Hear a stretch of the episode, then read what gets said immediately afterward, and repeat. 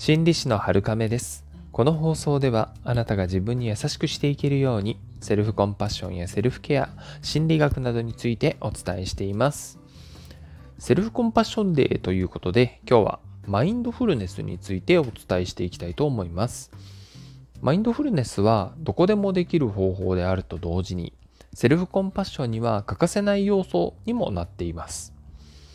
マインドフルネスのやり方は今では書籍動画、音声、そういったいろいろな媒体で出ていますので、結構練習方法も簡単に見つかるとは思うんですけれども、今日はシンプルな要素をお伝えして、日中どこでもできるようにしていきたいかなと思います。あの、瞑想するだけがマインドフルネスではないんですよね。一般的には呼吸に注目することが多いマインドフルネスなんですけれども、えー、それにこだわる必要もなかったりします。私たちが注目しやすいものに、えー、もう一つ五感っていうものがありますよね。視覚、聴覚、嗅覚、味覚、触覚、えー、目で見る、耳で聞く、鼻で匂いを嗅ぐ、味わう、肌や体の中の感覚というものになります。やり方としては、日中どんな時でもいいんですけれども、今日は不快感とか痛みとかそういった少しねネガティブなものへの注目の仕方を考えていきます。それはセルフコンパッションに通ずるからなんですよね。セルフコンパッションは辛さや苦しさ悲しさ怒りそういったネガティブなものがあるからそれをねぎらうために行うんでしたね。だとしたらそれに対するマインドフルネスを身につけておけば何かと都合がいいわけです。特にですねその自分の辛い部分とかを観察しかも冷静に観察するということによってどういうふうに対応していったらいいかっていうものも冷静に考えることができるようになるわけです。ということで例えば腰痛がある人なんかはその腰の痛みに注目してみます。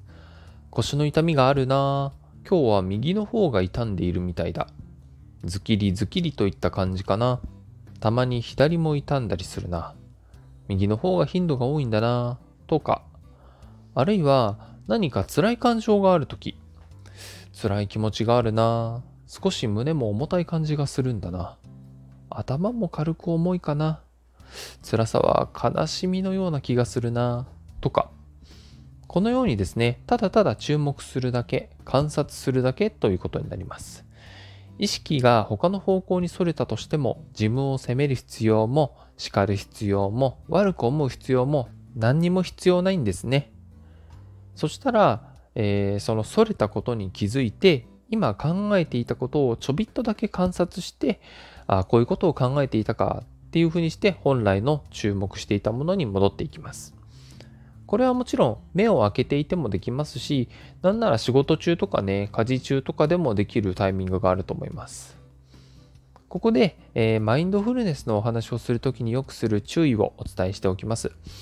この注目の程度なんですけれども、その感情とか感覚に飲み込まれたりとか、浸ってしまったりとか、一緒になってしまうっていうことがないように意識してやりましょう。ただ注目するっていうだけの練習をするんですね。これはそのまま瞑想とか他のマインドフルネスにも使える感覚になってきます。辛い方向には入っていかないで、でも存在だけは認めてあげて観察していくんですね。慣れていないと難しいっていうふうに感じるかもしれないんですけれども、続けていけば筋肉が発達するように脳神経も発達して感覚が、えー、つかめてくる日が来ると思います。よければ参考にしてみてください。それでは今日もあなたが自分に優しくあれますように、心理師のはるかめでした。